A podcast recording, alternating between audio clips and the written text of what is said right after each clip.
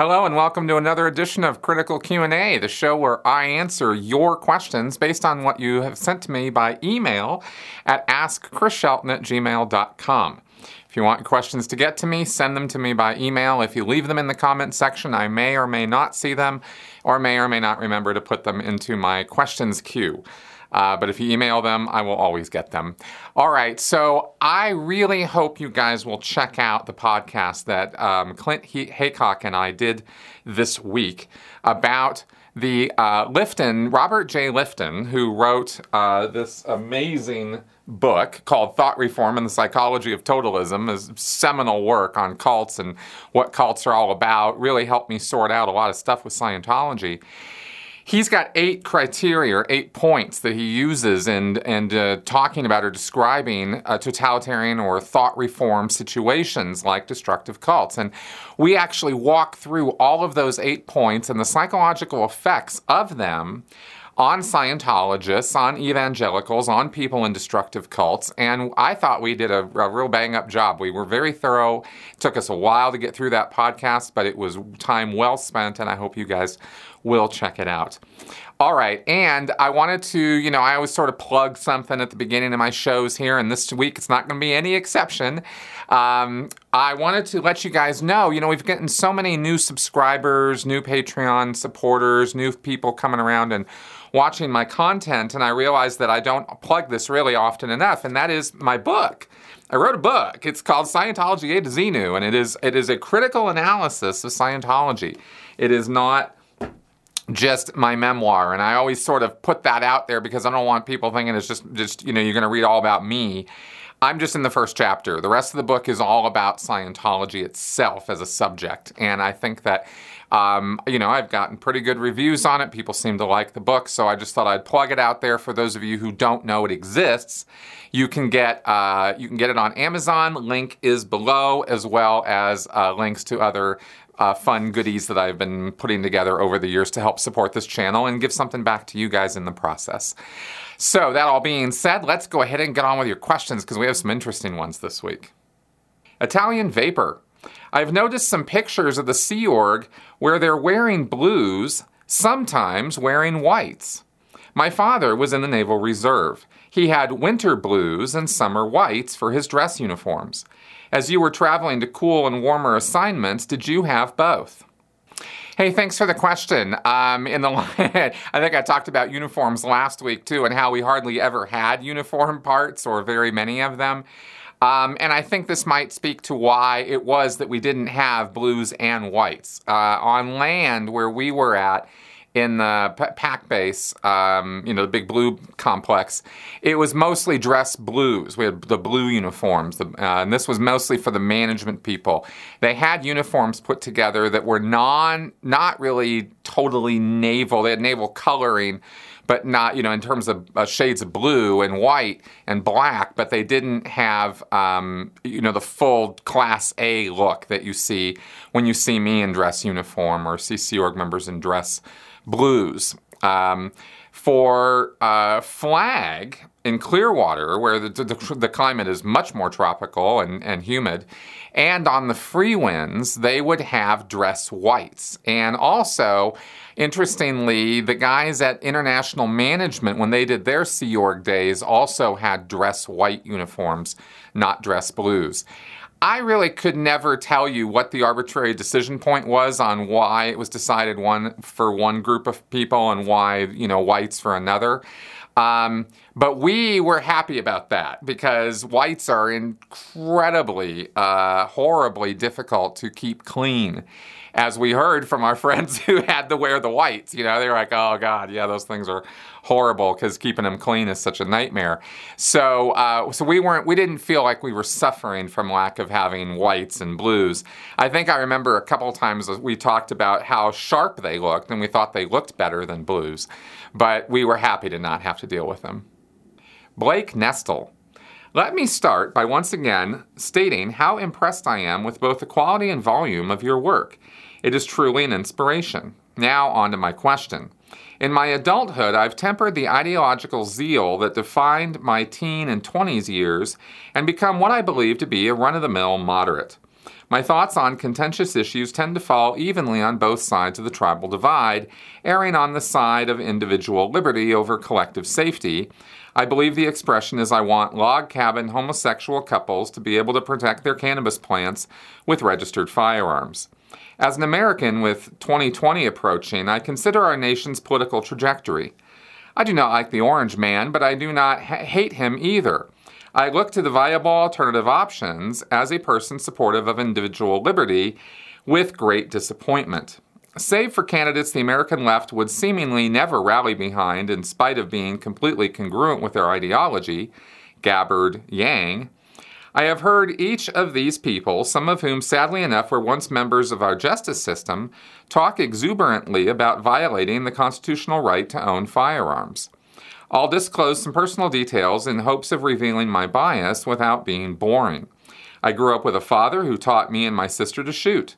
I learned invaluable lessons about the cycle of nature and that being charitable didn't just feel good, but that it did good as well. Those lessons still inform my decision today as a man who believes we humans are custodians of this earth, and seeing as it has been so good to us, we have a duty to be good to it. As an adult, I've lived in Oakland, Los Angeles, and San Diego and seen firsthand the dearth of crime that occurs and how desperately needed self defense is. My sister may be nearly six feet tall and capable of handling herself. However, I can be intellectually honest in saying that against a man of comparable or greater size, she would have a real issue in defending herself. How can I, in good conscience, vote for a person who would actively work towards making self defense for such a person more difficult? Moreover, the logic behind further gun ownership regulation just isn't there. If guns were the X factor in violent crime, then the country with the most guns would have the greatest violent crime rate. If guns were the X factor in suicides, then the country with the greatest gun ownership would also have the greatest suicide rate. Neither of the former is true, and the legislation that's being proposed seems to be aimed at a type of firearm used in a statistically minute amount of the crime they aim to prevent. All in all, this doesn't look like the state providing for the general welfare. It looks like a power grab under the guise of compassion. Thoughts? Okay, Blake, uh, this is a really, really big topic. I have actually done entire podcasts talking about this topic, and my views over time have changed as well. And this is one of the things that I'll just kind of plug about critical thinking is that it gives you the freedom to change your mind and not have to stay stuck in one position as you consider or reconsider different people's points of view and different information that you get from history or from law or, or sociology or wherever that's going to inform your decision making process. So I hope that I won't be viewed as some big hypocrite because I say one thing one time and say something another time. I'll be viewed as a hypocrite anyway, but it's it's all in good fun. Um, Okay, so I'm going to make this short. I'm going to get right to the point on this because it is a big topic, and I get your point.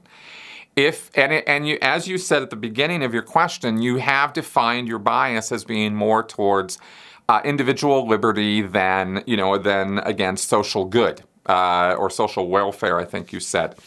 Um, so um, I'm going to say that I tend to bias maybe in the direction of social good more so than individual liberty. I'm willing to put curbs or regulations on individual liberty for the greater good. I think all of us are. It's really just a matter of where do we draw the line in the sand as to what is and isn't acceptable for us as individuals. And we all have different takes and ideas about this.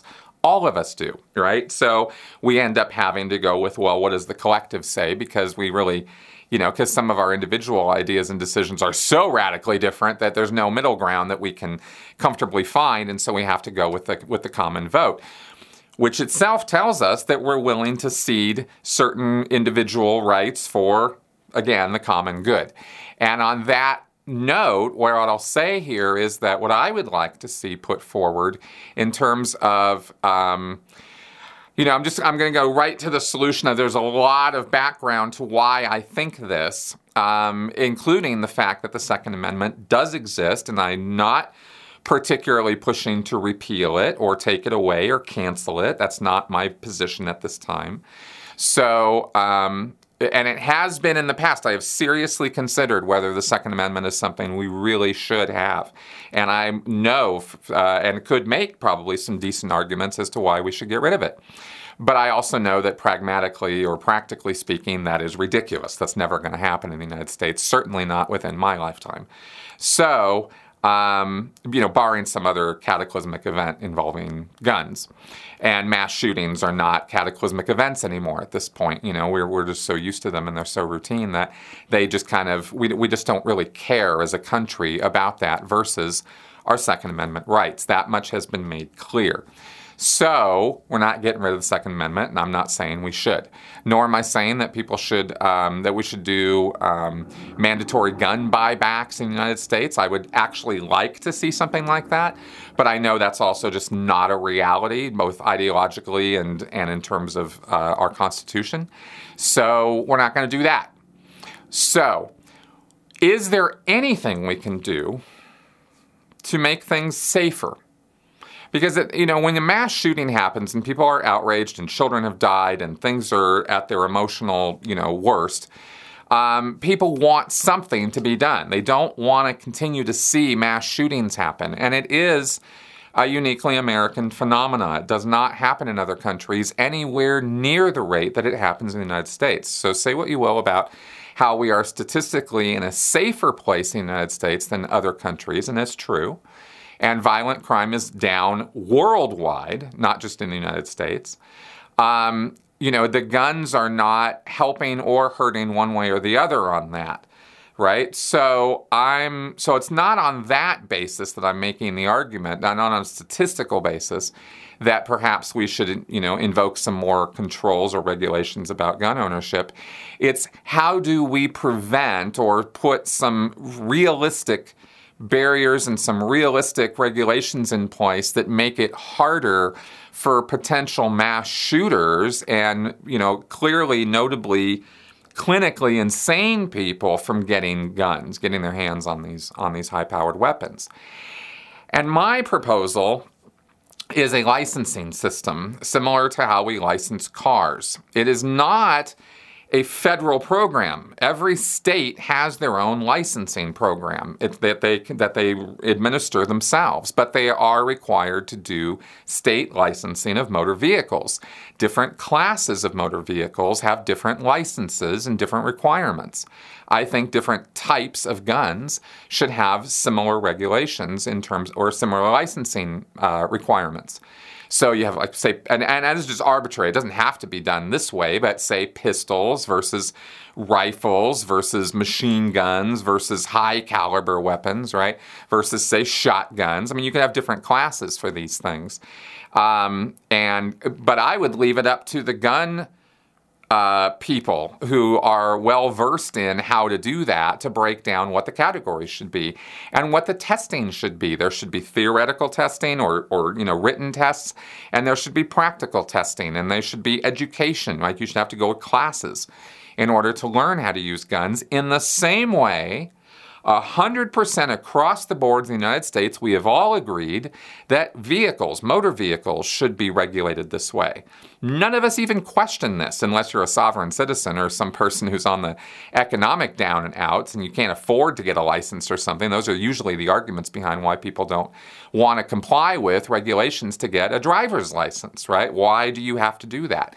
Because you're sitting behind you know, a vehicle that is that weighs you know two or three tons, if not more, and is capable of mass murder. I mean, you you could actually do a whole lot of damage to structure and to people it, behind the wheel of a car or a truck if you don't know what you're doing.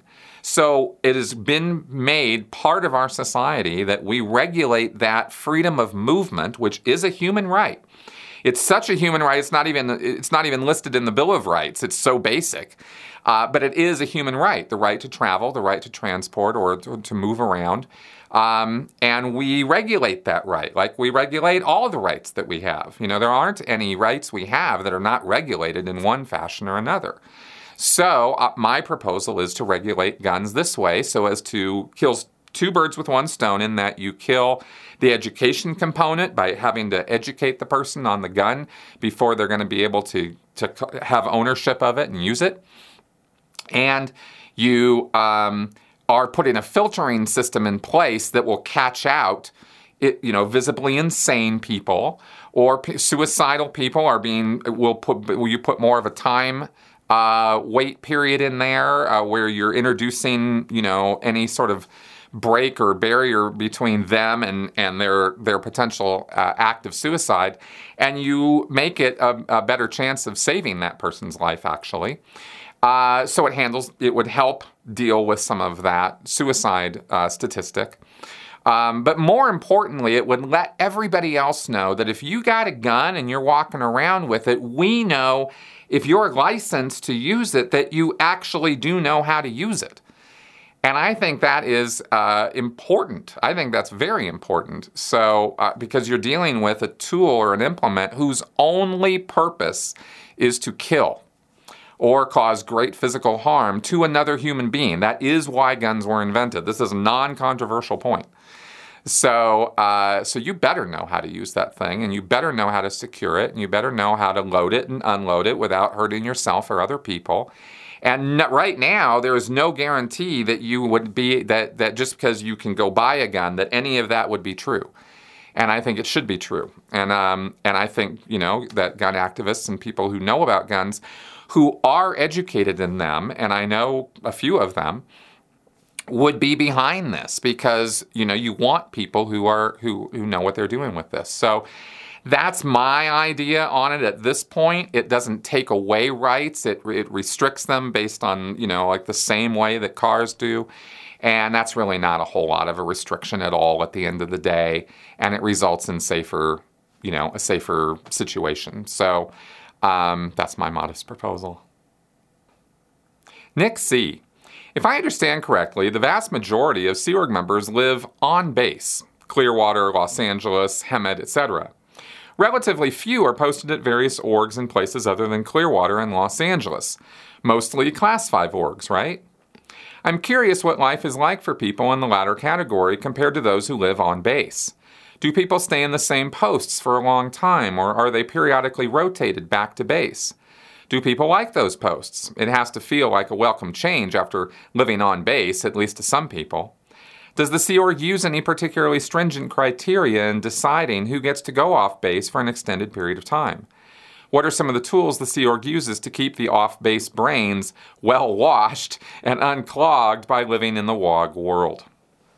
Okay, Nick, thanks for the question. And what you're talking about here are network personnel. And um, this is um, a, a, posting, a kind of posting. In every Class 5 org, you're absolutely right. At the city level churches of Scientology, which we also call Class 5 orgs, that's, what they're, that's how they're referred to because they deliver up to Class 5 services.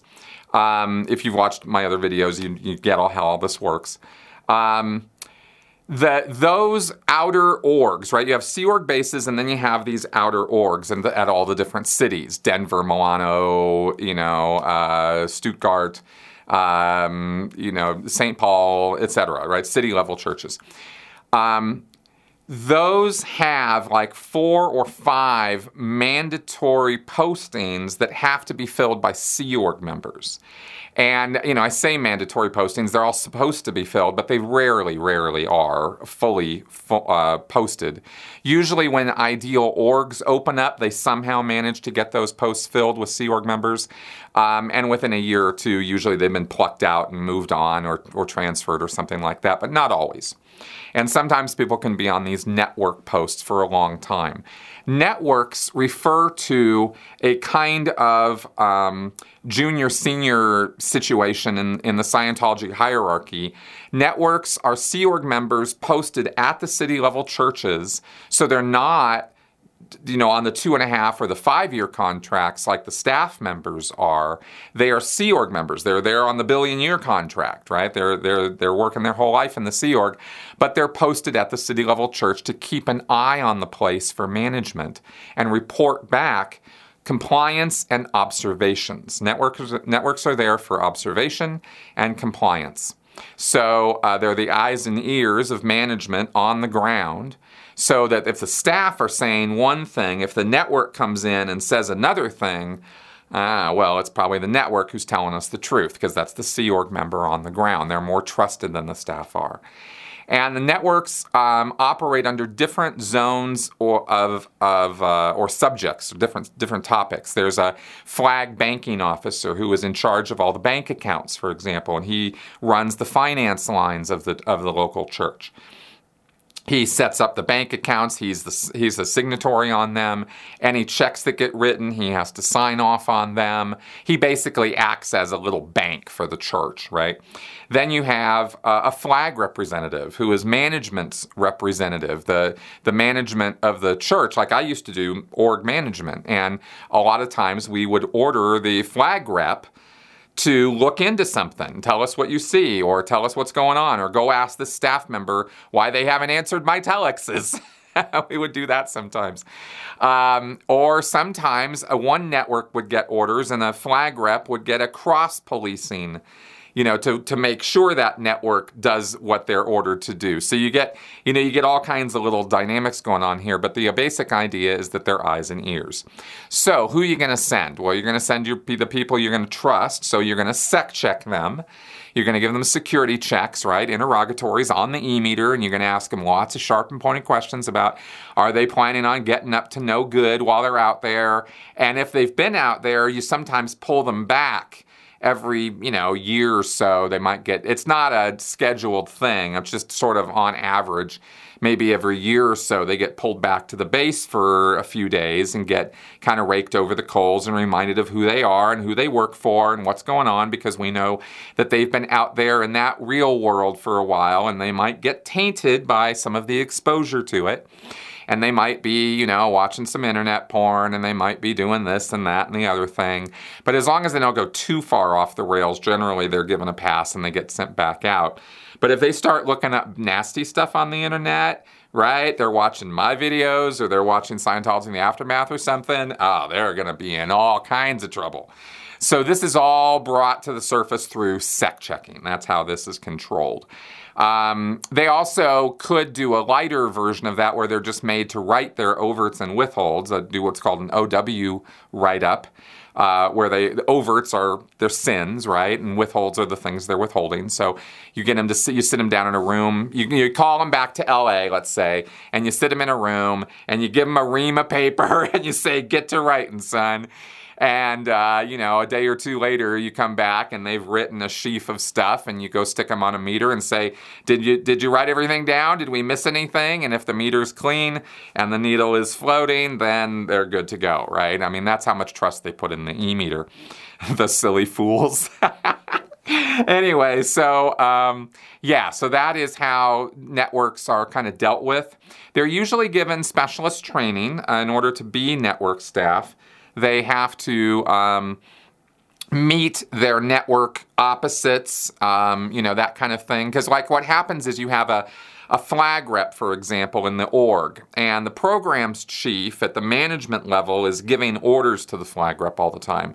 And the flag rep is also sending up reports and observations uh, and they send it to the programs chief. And then you have a flag rep for the Western United States or for the continental area, and that person's the one who's responsible for the flag rep's well being and function and make sure they're doing their job and doing it right.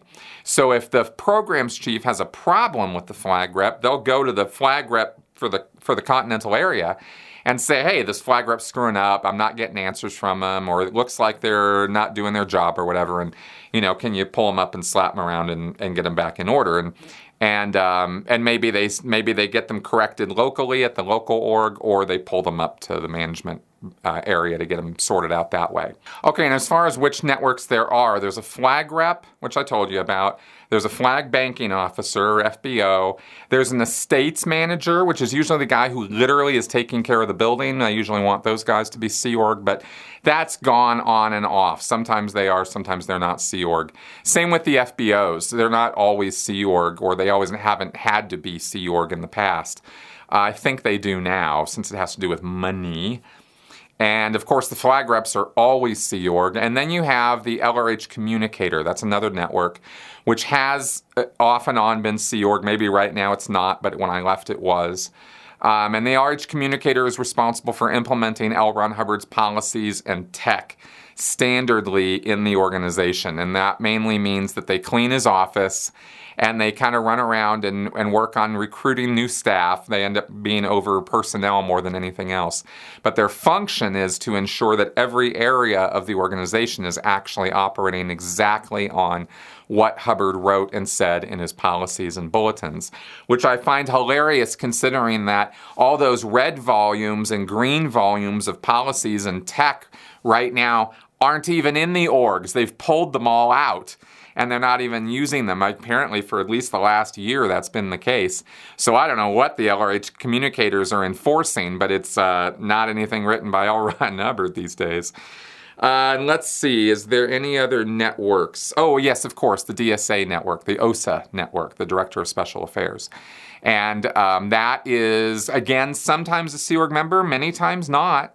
Uh, doesn't have to be at this point, and, and I don't think as a practice it, it has to be Sea Org anymore.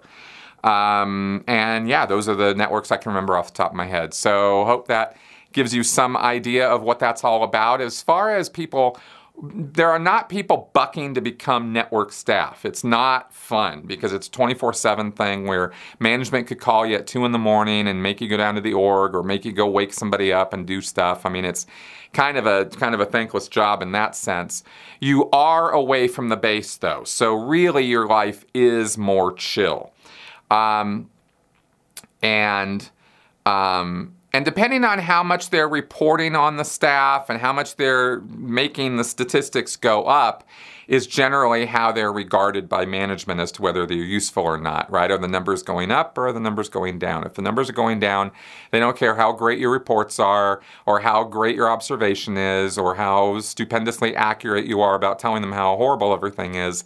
They're going to think you're a horrible network staff member because you're not making the numbers go up. So that's at the end of the day what it what everybody's always judged on is the numbers. So there you go. Francis Curry.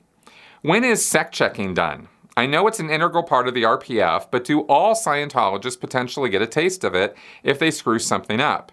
Is it integrated into the bridge at any point? Like, to proceed to OTN, you need X hours of sec checks.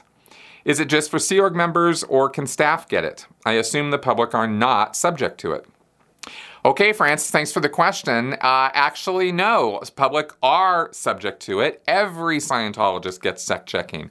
You get sec checks, and you get sec checks, and you get sec checks. Everybody gets sec checks. That's how it works in the world of Scientology.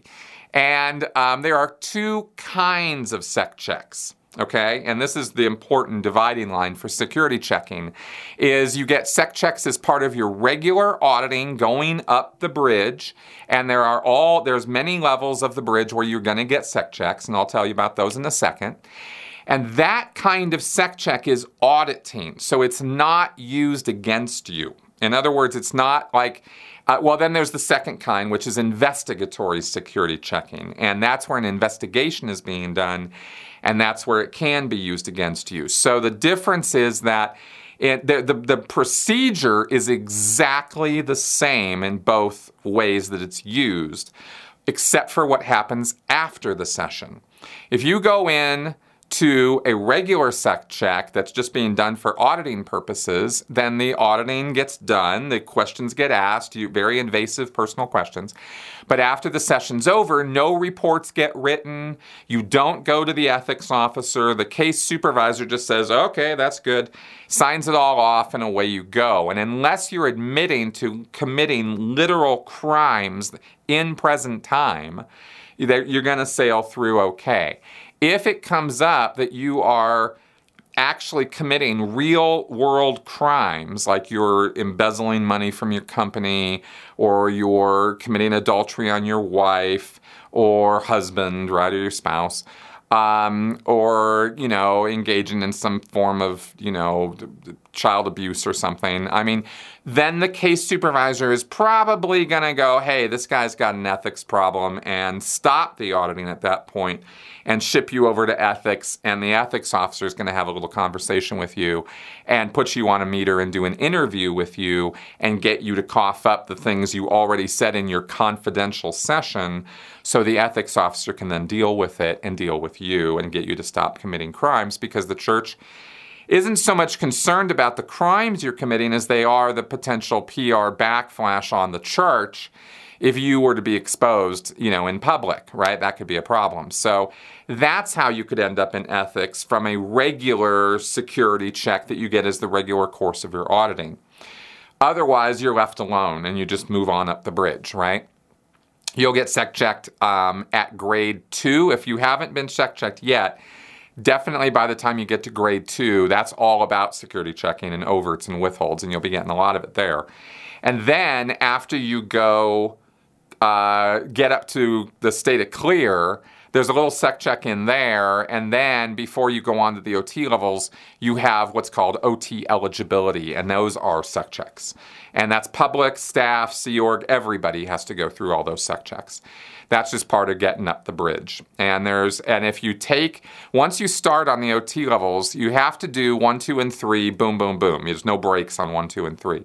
So you get your OT eligibility done and you're cleared to start the sec to the OT levels. You do OT 1, 2 and 3 and then if you take a break for any reason, you go home, take 6 months off, pay, you know, make up make money so you can pay for your OT 4. You come back, you're going to have to do a new verification, a new OT eligibility sec check, and they're going to check you over again. And it probably will go fairly quickly, but they are still going to charge you for it and do it. And then you do your OT4, let's say and then you finish and you don't have the money to get on to OT5. So again, you go home, you're gone for a year, you come back, you're going to get another eligibility sec check, right? And you're going to do that one. And then let's say you finish OT5 and you go straight to flag and you get on to your OT6. Well, you're going to get an eligibility sec check because you went from a lower org to flag. And so for that reason, they're going to give you another verification sec check. And so basically, any excuse they can to charge you for the sec checks, they're going to charge you, right? Because then you get on to OT7. Let's say you finally make it to seven and you go home and you're auditing on OT7 every day, multiple times a day. Every six months, you have to go back to flag and do what's called a refresher. And that's another sec check. so there's lots and lots of sec checking for all Scientologists. Now, if you're getting an investigatory sec check, the second t- way of doing sec checks, then that means they're investigating your ass. And that means that there's probably trouble ahead for you. And you go in and you get the sec check, same procedure, but when you come out, a report is written detailing all the things you said, and you go to the ethics officer and you have to deal with that, right? It Doesn't matter what you were saying in your sec check, whether it was good, bad, or sideways, whether it was present time criminal activity or not. That it doesn't matter what it is. If you're being investigated, if it's an investigatory sec check, then you're going to go see the ethics officer afterwards, and it's not confidential. And they tell you at the beginning, "I'm not auditing you." Right? This is an HCO style confessional or an investigatory style confessional, right? And then you go and you do the procedure. So that's kind of how it all works, and I hope that clarifies some things for you. Stephen Lane. Is it possible that if all of its followers just practiced the major points of the religion, Scientology wouldn't be so bad? Not that I agree with it, I'm just wondering if it's possible that Scientology by itself doesn't indicate that the people involved have to be basically enslaved, abused, imprisoned, or kidnapped. Is it possible that the people in charge have created this craziness on their own and added it to the practice? Don't misunderstand my statement because I think this religion is bonkers. The human element is terribly abusive and should be punished for their actions. Just a curious observation. Okay, Stefan, thanks for the question. Um, and the answer basically is no. It is still an abusive um, practice because Scientology auditing, by its very nature, is uh, unlicensed therapists treating one another, right? People who have no concept of the brain or neurology or the mind or psychology who are tampering with other people's trauma and stress. And they're doing it in a radically bizarre fashion, right? Where they're inducing trance, they're driving people back into their past as though the past is the sole and only reason for their trauma or stress reactions when that's not the case when they, they have this entirely made up hierarchy of problems that exist in your mind, like engrams and locks and secondaries. None of these things exist. They're just labels, they're just models for trauma and stress. Uh, but Hubbard says they literally exist and that you have mental charge floating in the air around you. It's why I always make these like little hand gestures with this stuff, right? Here's an incident.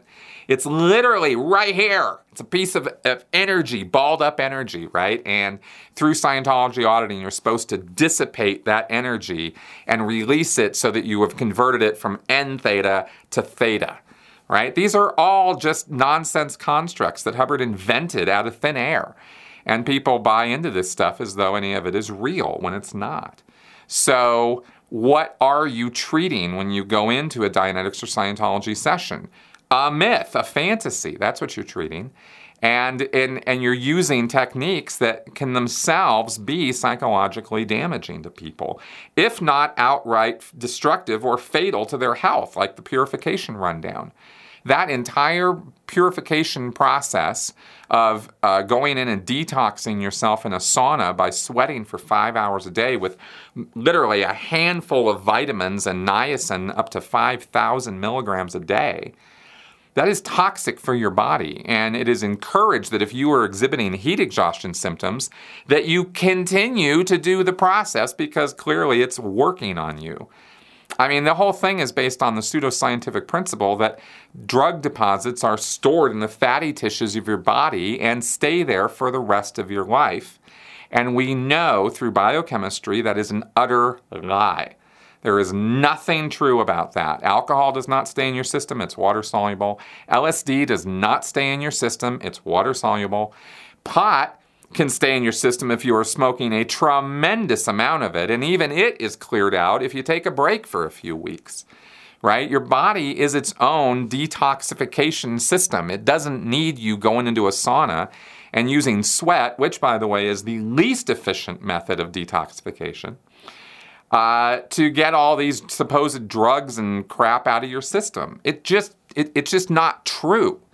So, you know, again, what are you treating? What are you doing? What what is it you're supposed to be improving when you keep addressing things that aren't actually wrong with you, but they say that that's what's wrong with you. They insist that that's what's wrong with you you know, they invent these mental mechanisms called service facsimiles and uh, ARC breaks and and and goals problem masses.